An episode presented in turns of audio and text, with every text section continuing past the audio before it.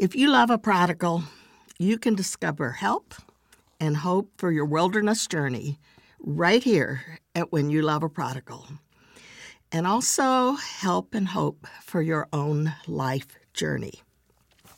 And as I always say, don't forget to jot down any helpful thoughts or actions that you hear or absorb from today because you'll think you'll remember, but if you don't write it down, you probably won't. So we want you to get really solid encouragement and help in your journey. Now, I am excited for our guest today. His name is Spencer Brand. I've known him for mm, decades, yeah. I think. And um, I have had the privilege of participating with him in some conferences for people with prodigals and um, of varying kinds and ages. And Spencer has a huge, wonderful background. Uh, he has been director of special projects in the president's office for our ministry for Campus Crusade Cru for 37 years and is the founder and currently president of the Endowment for Community Leadership, which is a nonprofit organization dedicated to the development of the next generation of American leaders. Spencer graduated from the University of Minnesota. He has a master's degree in public affairs and held senior positions in the Office of the Secretary at the Department of Labor and the Department of the Interior. Um, he's been a consultant and speaker for almost 50 years, serving public and private leaders on multiple continents in the areas of strategic effectiveness and interpersonal relationships. And you know, maybe the interpersonal relationships are part of what he really can help us with. He and his wife Barbara have been married for 47 years and have four grown children and several grandchildren, right? Yes, three grandchildren. Yes, okay. And the main reason he's talking with us today is he has walked where we are walking. And uh, he has a lot of experience and wisdom. So, Spencer, you have always been one of the favorite speakers at the gatherings for parents of prodigals that um, that we have both been a part of, and I believe your consistent ability to connect is from the hard challenges of your life. Uh, you have walked where we've walked in our, this audience, but more people than that as well. God's taken you through uh, quite a few things, and so let me just get going with some questions, and we'll we'll talk for the next thirty or forty minutes. So. I'm going to start it hard. Give us some background on the challenges that you and your family have faced, if you can, please. Well, I think, Judy, first of all, uh, while I was working in Washington, D.C., is when I came to faith in Christ, really through the influence of my older brother, who was at that time director of uh, the ministry at Penn State with Campus Crusade. And I understood from him how to uh, share my faith, how to walk in the Spirit, and so on, and all of that. But in any case, in May of 1975, or early 75, I was invited to come out to Arrowhead Spring because uh, a publication called Worldwide Challenge uh, Good magazine. Magazine was doing an article on uh, ministry in Washington D.C. And it was at that time that I briefly met this beautiful young woman named Judy Downs. And we had just some brief conversation. Then I was interviewed by someone, I don't recall who. But later that evening, uh, Trudy Bush and I went out to dinner at Marie Callender's. And at Marie Callender's, uh, while we were talking about a number of things, and again, I'm in my early 20s, I'm full of myself. I have some very heady positions in Washington, lots of wonderful experiences. She turned to me and she said, Spencer, may I ask you a question? And I said, Well, of course. She said, Have you ever thought that God might want to change your personality? And I thought to myself, you know, of course he does, because we're to be transformed, not conformed to the world. And that was the beginning of my spiritual journey of Lord, I want to be who you want me to be. I want to do what you want me to do, to say what you want me to say, and to go. Then I met my wife uh, shortly after that. We were married in, in 1976. for about seven years before we had our first child, and then we had three others, a total of four children. In 1992, my wife's left side of her body went completely numb, and uh, we went to the doctor, and she was diagnosed with multiple sclerosis. She's had multiple sclerosis now for about 32 years. Bedridden at times, loss of eyesight, excruciating pain, which meant she had to withdraw from so much of the family life with our children. I had just returned from a couple of weeks in the Soviet Union at that time. Our children were nine, seven, four, and two. And so I had to basically stop all ministry activity and became, in essence, a, a single parent. Well, as our children grew, our oldest daughter, who's now 40, married, the one with the three grandchildren, kept walking with the Lord, mission trips with Campus Crusade and so on. Our second child, who's now 38, uh, involved uh, a couple of mission trips, started Fellowship of Christian Athletes in high school, then went out to California to attend seminary. She would now deny that she's a Christian and she is dating a Muslim and considering marriage. It's her first prodigal, the one most unexpected that happened later in life. Our third child, when she was in about sixth grade, started experiencing a number of difficulties, troubles. We went psychologists, psychiatrists, all of that ended up uh, in her freshman year of high school having to have her removed and taken to a facility in upstate New York that was for drug rehabilitation, alcoholic, children with a variety of disorders, and she was there for a year and a half. She then left that, went on to college, was doing well, then walked away from college and has struggled for a number of years. Today, really trying to find her identity. Lived with a man for about seven years, then moved in with a girl across the country now she works for a government agency that primarily helps LGBTQ people in Muslim countries. So she would also be struggling with who am I? What's my identity? Sees God has no plan in her life, and so on. Our fourth child, our son, ended up in special forces. He's walking with the Lord and doing quite well. So we have two prodigals, and this has been going on, Judy, for 20, 20 some years. So it's been a long journey for us. That is a long journey. So, how is your relationship with them? Uh, with our with our second daughter, um, it's changed wonderfully in the last few weeks because uh, about two or three weeks ago, my wife went in for a normal mammogram and they thought they saw something, then a sonogram, then a biopsy, and she's been diagnosed with breast cancer.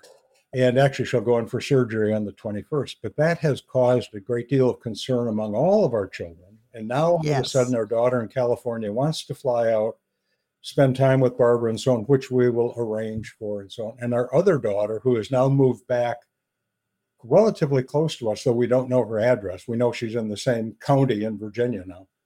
Um, she's also contacted us and may stop by this past weekend. So, out of this kind of additional experience and struggle that my wife is facing, it perhaps there's now an openness here. Otherwise, it's basically kind of elevator talk from time to time, sometimes months without conversation with the one daughter, one season, a year and a half without any contact. So it kind of depends on the season. But with those two, for the most part, Judy, I would describe it almost as elevator talk.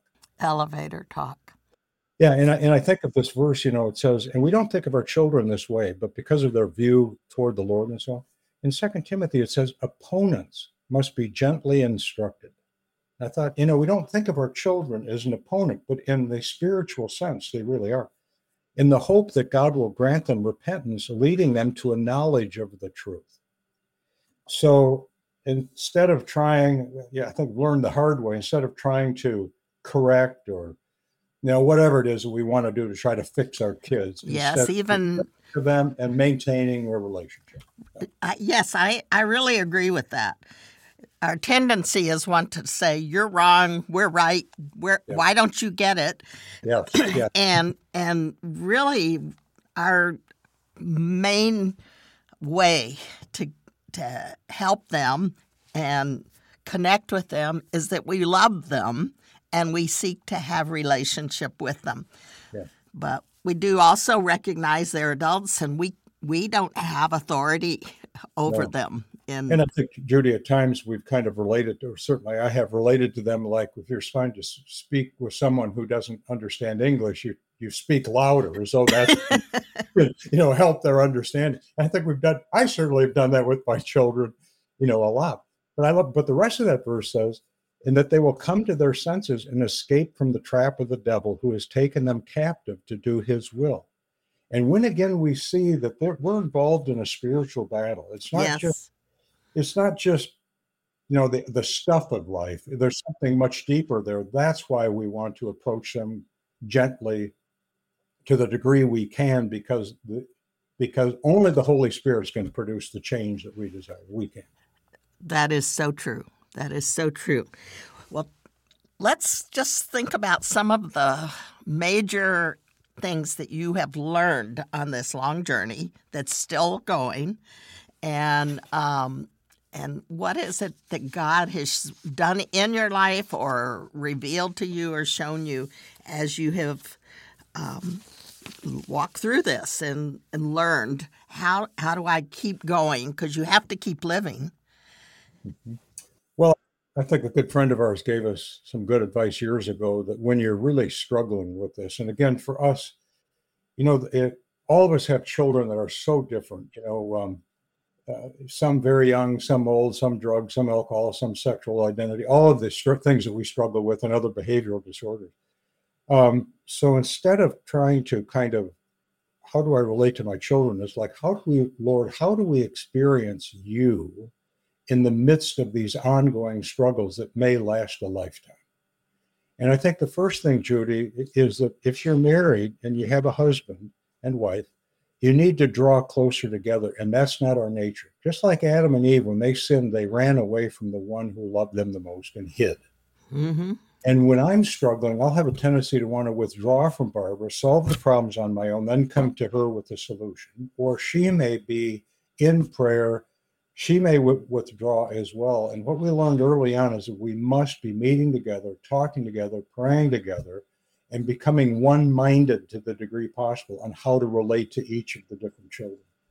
Because again, men and women are so completely different, and mothers and fathers are so completely different. A mother has a whole different perspective than a father does. And that's why there's often not right and wrong, it's different perspectives to come to kind of a median. So that's the first thing Barbara and I, you know, um, understood. Now, perhaps for us, a little bit easier because we were married for seven years before we had children, mm-hmm. and we mm-hmm. didn't expect children. The doctors didn't think Barbara could conceive, so it, it was kind of an unexpected, you know, situation for us.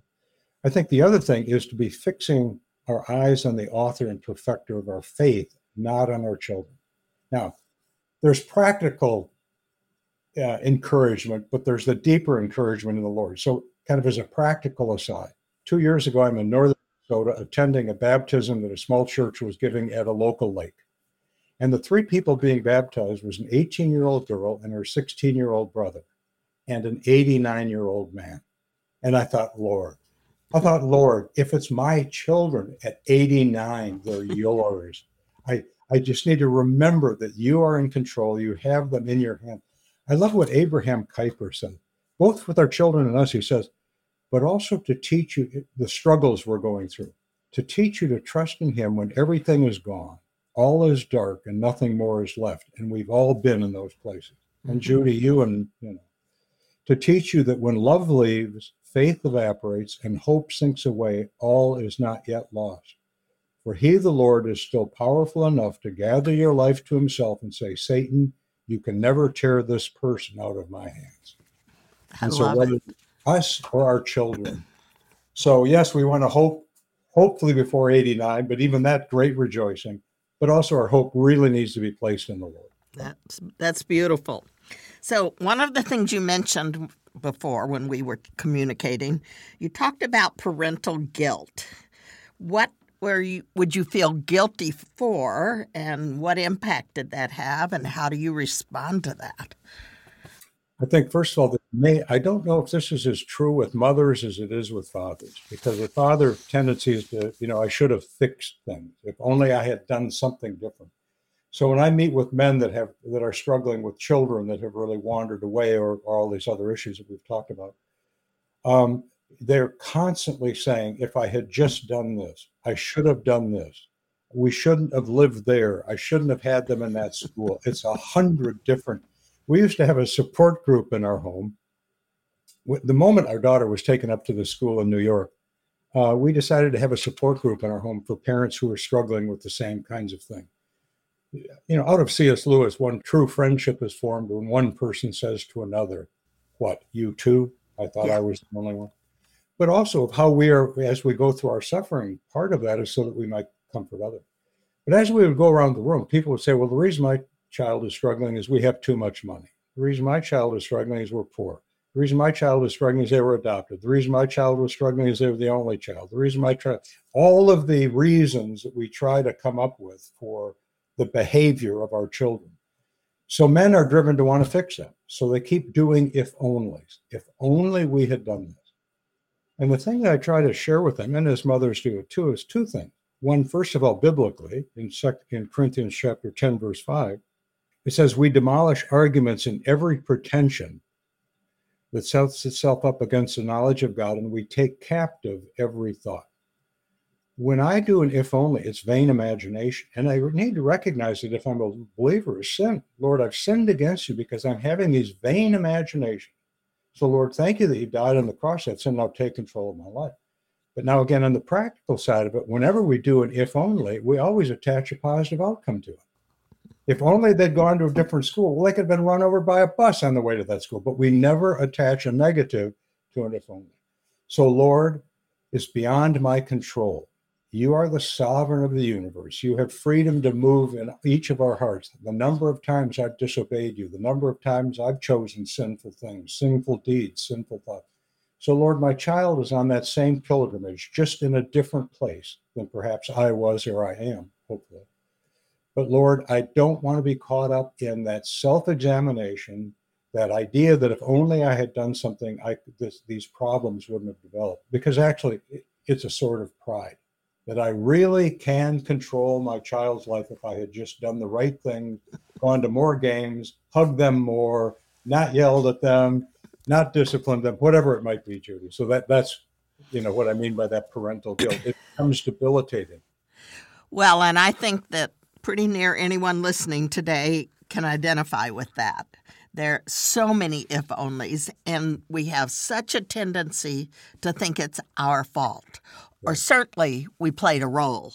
And we may have, but that doesn't mean it's fault like that because God's still working, even when we blow it or they blow it. Um, God is at work.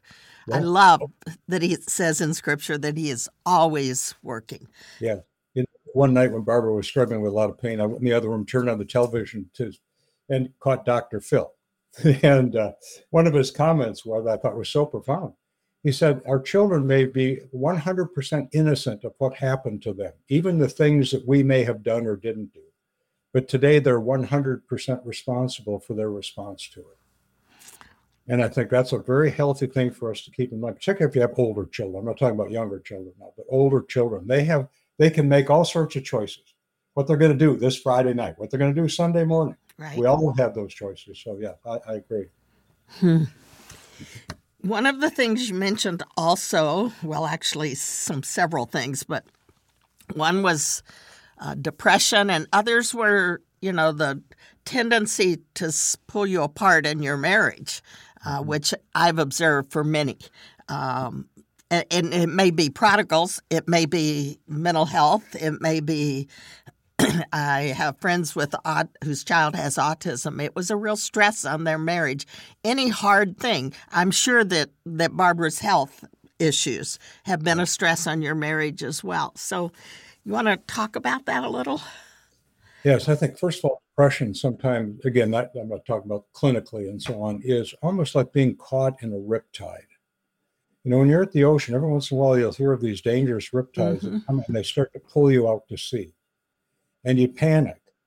And so you try to swim to shore, and that's when people drown because they cannot fight that riptide and they end up becoming fatigued and, and drown. But if you let that riptide pull you out, you'll, it'll come to a place where it ends, and then you can swim horizontally to the shore, of course, if you're a swimmer, and come safely to shore. And I think sometimes seasons of depression within married couples with children I'm not talking about kind of clinical depression, but let's say the depression that happens when your dreams are shattered. Your child didn't go to the prom, your child didn't go to homecoming, your child didn't have the wedding you thought they were going to have, or the children that you were going to have. All of our dreams that are shattered that cause us to be depressed. It wasn't the life that I expected it to be. Um, what, what's the reason from going on? Dan Fogelberg said, you know, we face the future from a weary past. So, first of all, those are seasons. And in those seasons, God has not left you. He's still there, even if you cannot see him, feel him, or touch him. And that's why I love Thomas the Apostle, because without him, Jesus would not have said, Blessed are those who have not seen and yet believe. And maybe I'd add those have not seen, those have not heard, those who have not feel. So, first of all, in that season of depression, we want to be sure that we are going into the scriptures. Now, why?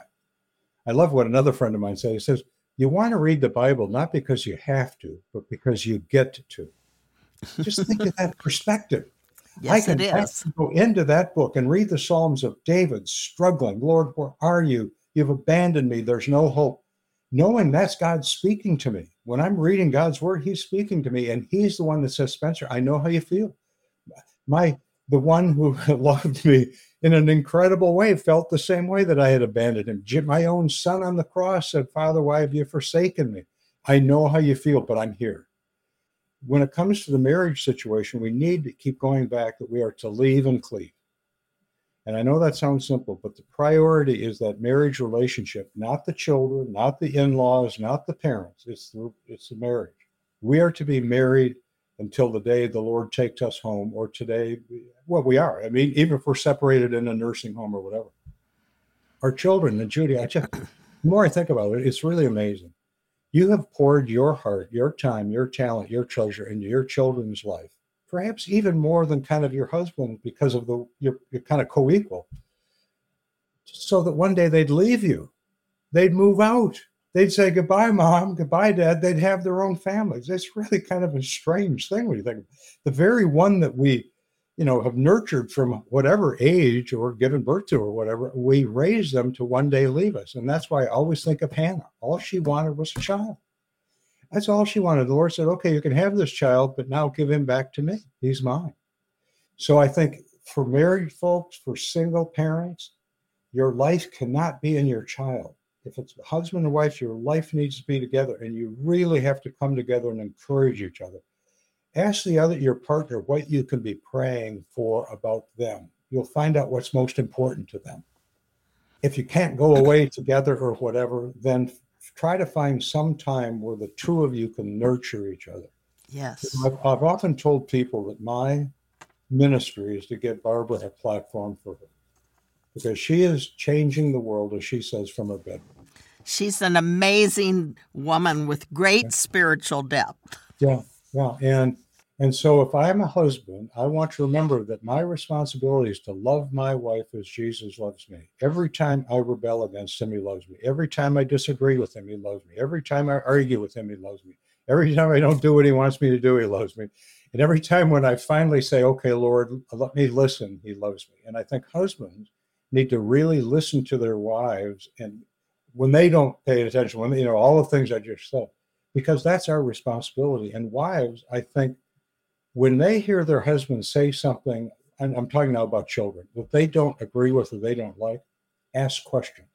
Why do you think we should do that with our child? Why do you think we shouldn't do that? Whatever the issue is. So instead of just reacting to when he says, you know, let's send him away or something, I can't think of a good example. Ask why he's thinking that way because men typically won't, don't share a lot of what's going on in their life. You know, there was an old uh, motivational speaker named Charlie Tremendous Jones. Yes, I remember. okay, so he had this one statement. He said his wife spoke 140 words a minute with gusts up to 180. and and if you were to ask me how my day is, I'd say fine. So you have to ask me to, and so wives ask their husband questions as to why they think the way they do, and husbands remember your role is to come alongside of your wife to learn from her. She has a completely different perspective than you do on children, on all sorts of well, everything. But we're particularly talking about children, so that you really grow together to become one. Now, let me give you an example. So our daughter's up at the school for a year and a half. She finally comes home. We open up her journal only to discover that she had been living with a family off campus, so to speak, in the last few months and had developed a relationship with the husband of the woman that had taken them in. And now my heart was shattered and broken. And I could not tell Barbara. She was really going through a difficult time with her MS, and there was no way I could tell her this. I knew it would just destroy her. And I struggled with this. And finally, I called a dear friend of mine. and said, What can I do? He said, Well, you have to talk to your wife about it. You have to tell Barbara. His first bit of advice. He said, Spencer, you're going together in life as one. I said, You're absolutely right. So I went in and talked to Barbara, told her the whole story, what I discovered in our in our daughter's journal, and, she, and her response was, "Well, we need to pray." It didn't destroy her. It didn't see even my protective thing of my wife and so on. It's the same friend, by the way, who said, uh, "Judy, if you don't have people in your life that are encouraging you, and you don't have people in your life that will dope slap you that's his word i my generation was kick you in the butt you're trafficking with the wrong people. We need to have people that at times will encourage us but also at times will kick us in the butt. You know it's kind of like oswald chambers said moods don't come out with pleading they come out with kicking or something like that. Maybe maybe my paraphrase of it. You know i really re- resonate with what you said. Steve and i did things a lot differently. and um, I'm the one, you know, Josh, God sent to us, and he told me he was sending us a son. And it took, it was a number of years. And then all of a sudden we had this boy. He was almost 10. He could barely read or write. And he had so many issues from fetal alcohol sy- syndrome and abandonment. And we had no clue. I tend to be um, the more soft and caring person. Not always, but mostly. And Steve was just horrified at his lack of willingness to work and his lack of responsibility and that kind of thing. So we both had to learn because we were way over our heads. And and so we we would talk and we would pray and we would learn from each other. And so I became a little tougher and he became a little softer, and and um, eventually, the sweet thing that happened was that he and Josh really connected, but it took a lot of years uh, for that to happen because Josh felt he was mean to him or he was too tough on him and stuff, and um, and at the end they were just as sweet as they could be, and Josh you know, Steve left recently, moved to heaven, and Josh wept because he had really grown to love his dad, who had been pretty hard on him, but who was slowly being able to um, to really show something that felt like love to Josh, and uh, so it it was a learning process, and it didn't happen overnight for us. Yeah. Yeah, and for many of us, Judy, that may take years, but what a wonderful that Josh that Josh wept. I mean, it it all comes back to love, doesn't it? So, eh, all these things come back to love. No they greater has this the love of the Lord with all our heart, soul, and mind, the neighbor, loving our neighbor, obviously the fruit of the spirit, and so on. But yeah, it really does. But I love the way you describe that because it's a process for the husband and wife. Yeah, because it is. Perspectives. Yeah. Yeah, it, it was. Yeah, mm-hmm. but yeah. it's been really sweet to mm-hmm. see see was, how Josh has loved him back now. But it took I, a long time. Yeah, and I would suspect too, Judy, that 10, 20 years, Lord willing, Josh is around. He'll look back on a lot of those things that Steve was hard on and see that they really help shape decisions he's making now you know, I think of my father was all every time I'm tempted tempted not to put something away that my father's voice rings in my ear, put your tools away when you're finished. You know, kind of well, I didn't want to for 30 years, but now now I, you know, now I'm doing it. I guess I'm a slow learner. That's well, mm-hmm. aren't we all slow learners? Yeah. One yeah. of the things along that line that was has been really fun to see. Uh, Steve called Josh the most creative work avoider he'd ever seen, and Steve's kind of you know into hard work, and um, and so it just drove him crazy that Josh would get his friends to do stuff for him. He'd you know he'd always get other people to. He wouldn't get his schoolwork done. He just didn't work very well. But God did a work in his life, and he is now someone we consider one of the hardest working people we've ever watched. Wow. He has a labor job coming from his mother's drugs and alcohol. Mm-hmm. And but he works really hard at his job drilling water wells. Wow. And then he comes home, they have a little farm. And so then he comes home and he does all the farm chores. And then on the weekends, he does work around the farm that needs to be done. And every time I'm there, he comes and we talk a little and then he's off working again. And I it, I've gotten used to it finally, but at first when we realized the difference, I just I'd be there and I would just weep. I'd say, "Look at him work." Yeah. and Wow. so But he- just and Steve had a lot to do with that. So but just think, Judy, the digging water wells, what the what benefit that brings to human beings. mhm. And we talk of living water, but the reality of water itself, I mean, that's just terrific. I love that. yeah, I've told him maybe you should, you know, go to Africa and help them dig wells there. He said, "I have three children and a farm right now."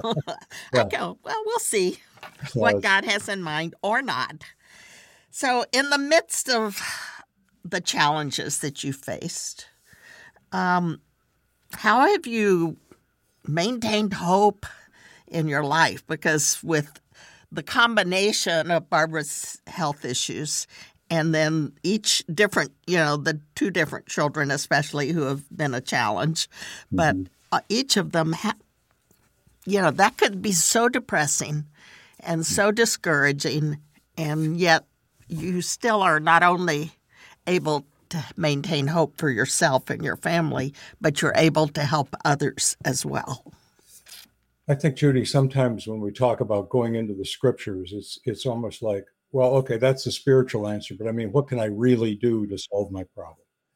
And I think we have to remember going back to Romans 12, 1 and 2, don't be conformed to this world, but be transformed by the renewing of your mind. Yeah. And, and Dr. Bright always would talk about the caterpillar becoming the the uh, in fact, I think it was an error because he used to talk about the caterpillar becoming the moth, but actually the caterpillar becomes a butterfly. But in any event, that's that idea of being transformed is metamorphosis. It's changing the way I see things, the way I respond to things, and only the Holy Spirit can do that. So, for example, in Romans chapter 5, therefore, having been just, justified by faith, we have peace with God through our Lord Jesus Christ, through whom also we've obtained our introduction by faith into this grace in which we stand. We exult in hope of the glory of God. Not in hope my children will change, not in hope my affliction will leave me, not, a, not in hope that I'll no longer have MS or all of these issues, but our hope in the glory of God. And not only this, but we also exult in our tribulations. Lord, let me learn to exult when I'm doing the dishes all the time, when Barbara cannot communicate with the rest of the family, and we're out enjoying when the children were younger, laughter in the kitchen table, and she's at the far end of the house. She can hear us, but she can't participate in all the struggles she's having to go through. Let me learn to exult in tribulation, knowing that tribulation brings about perseverance. And Judy, with our children, we all desire that we would die before our children. And so if we desire a long age for our children, by God's grace, we're we need perseverance because they may be wandering for years. You know, if if Israel wandered in the desert for 40 years, perhaps our children will too. Yes. And perseverance, proven character, and proven character, what? Hope.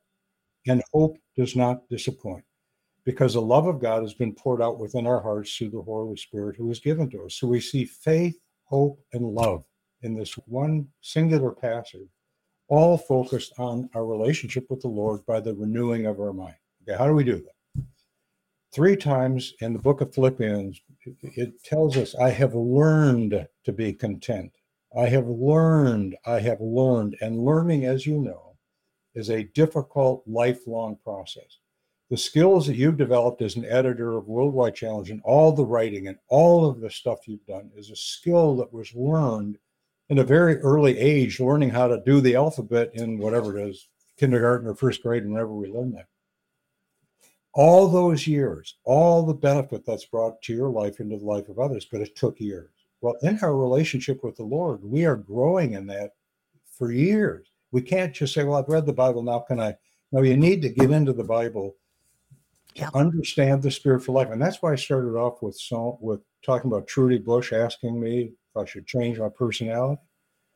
Because Psalm 139 says, Search me, O Lord, to know if there's anything displeasing or hurtful in my life. That's the way I want to start every day so that I can have Spencer, the way you spoke to your child yesterday was harshly. The way you related to your wife, Spencer, was not proper. Uh, the way that you, you know, whatever. Lord, thank you that you died on the cross for those sins. Now take control of my life. It's exciting when God reveals sin in my life because it's one more area of my life He can transform. And then the second thing that happened in my life, Judy, and I think this is pivotal in my pushing experience. As I mentioned, I came to Washington, had all these heady experiences. It was all about me. It was me. Then I come to Christ. My brother tells me I need to go to church. Well, I don't want to go to church, but he sent me up to, of course, he was up in Pennsylvania. He sent me to Fourth Presbyterian Church. In those days, Dick Halverson was the pastor. Later was a chaplain of the United States Senate. And the first night I walked into that church, he spoke on Philippians chapter 2. Consider the needs of others more important than yourself. And that was transformational in my life. It's about you, not about me. It's about my wife, not about me. It's about my children. So then, Lord, love is what's in their best interest, not mine. So if my role is to serve my wife because of the situation she's in, that's in her best interest, and that will love it. Love it.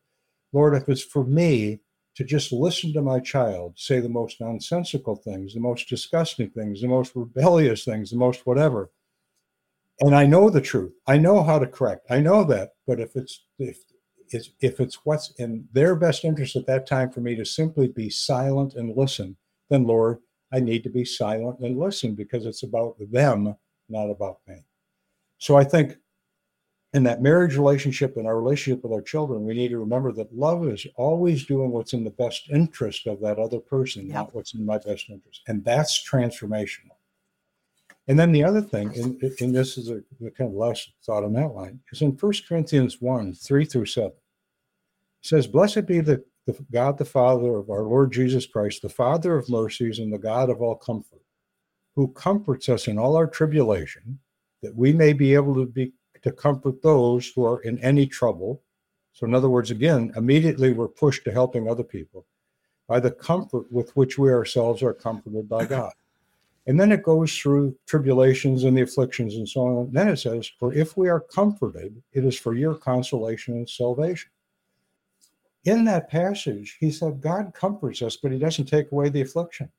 There's no mention in there that he takes away the pain, that he takes away the affliction, that he changes our children. Any of those things are in that passage. It's in the midst of whatever you find yourself in. Come to me. I am all you who are weary and heavy laden, and I will give you rest. He wants to comfort us so that we can persevere for the long haul. Our lives can be characterized by faith, hope, and most importantly, love.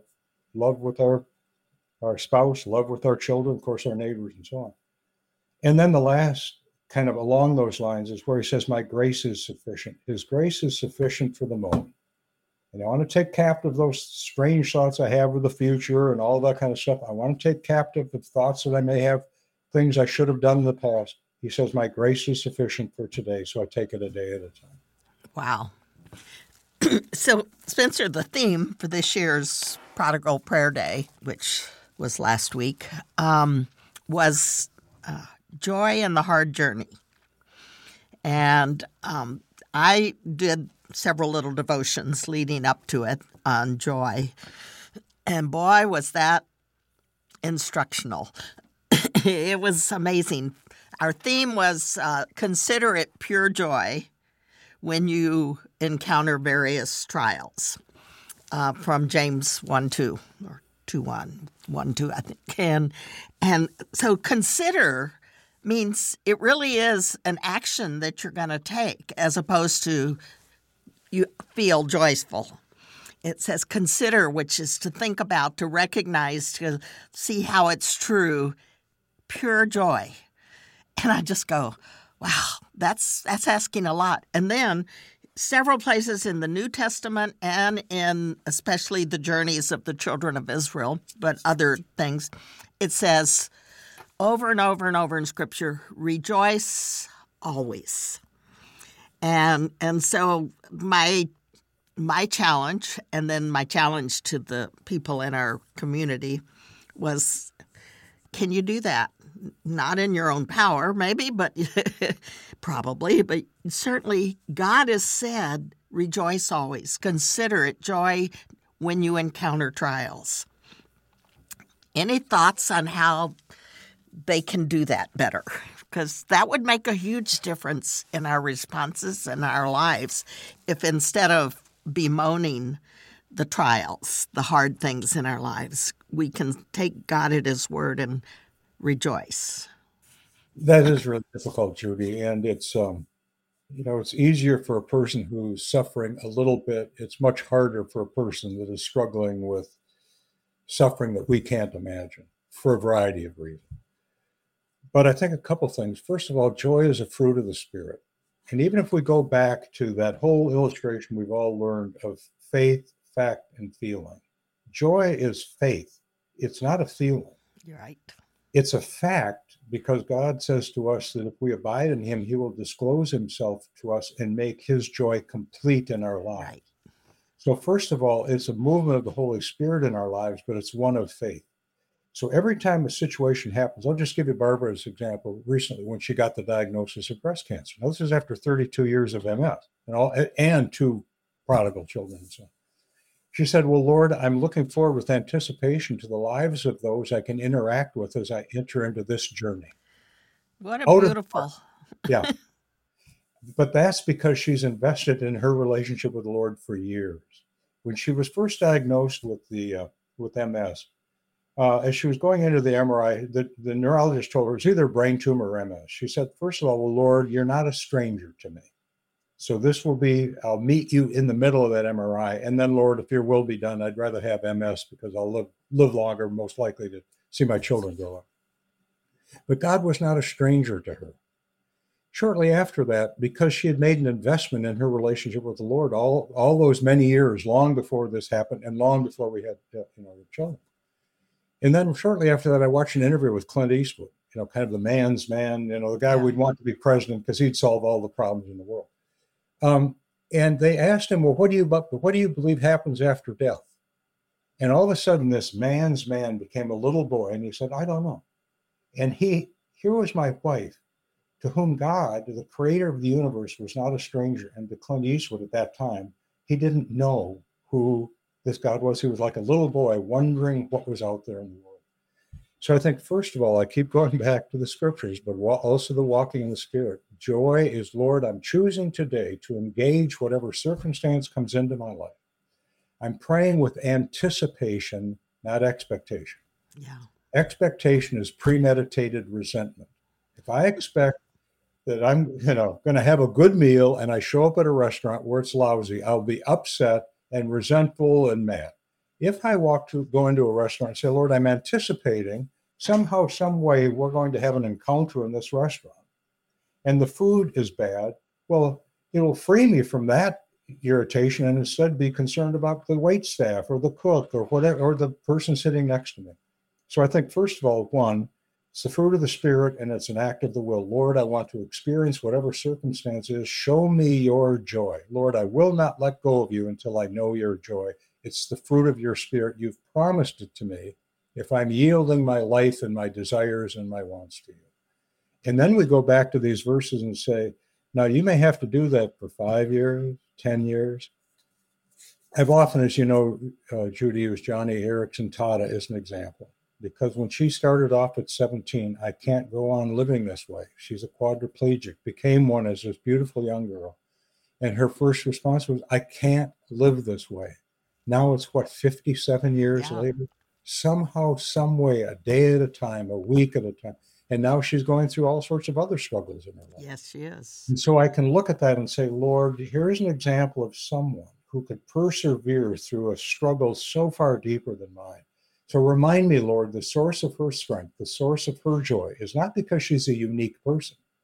It's because she has wonderfully yielded her life to you day by day, step by step, through the most difficult, depressing, lonely times when she rebelled against the Lord, didn't want anything to do with him, all the stuff that we all go through in life. And yet, by God's grace, He didn't let go of her, and she continued to yield to Him as the Holy Spirit would whisper to her what he wanted her to know. Even that one great quote, which I'll misquote, of course, is it's not being in my wheelchair, it's not your prodigal children, it's not your MS, it's not your things that are the issue, it's your attitude toward all of those things. And that's what I want God to be changing in my life is my attitude. And that's where again the transformation. Don't be conformed, but be transformed by the renewing of your mind. And the other thing, Judy, I think for those of us that you know know Christ and are, are whatever, you know, the word martyr. We think of those that have died, have been burned at the stake, and so on. But the word martyr in the Greek is martis. It means witness. You shall be my witnesses. It's martis. We've only attached that you die for it. Well, all of us are his witnesses, and all of us are, in a sense, experiencing that kind of martyrdom because of the struggles in our own families that we never expected. We didn't think it'd be our children, we didn't think it would be our health, but it may very well be. And yet that reflects such great glory to him because of how we're responding to it.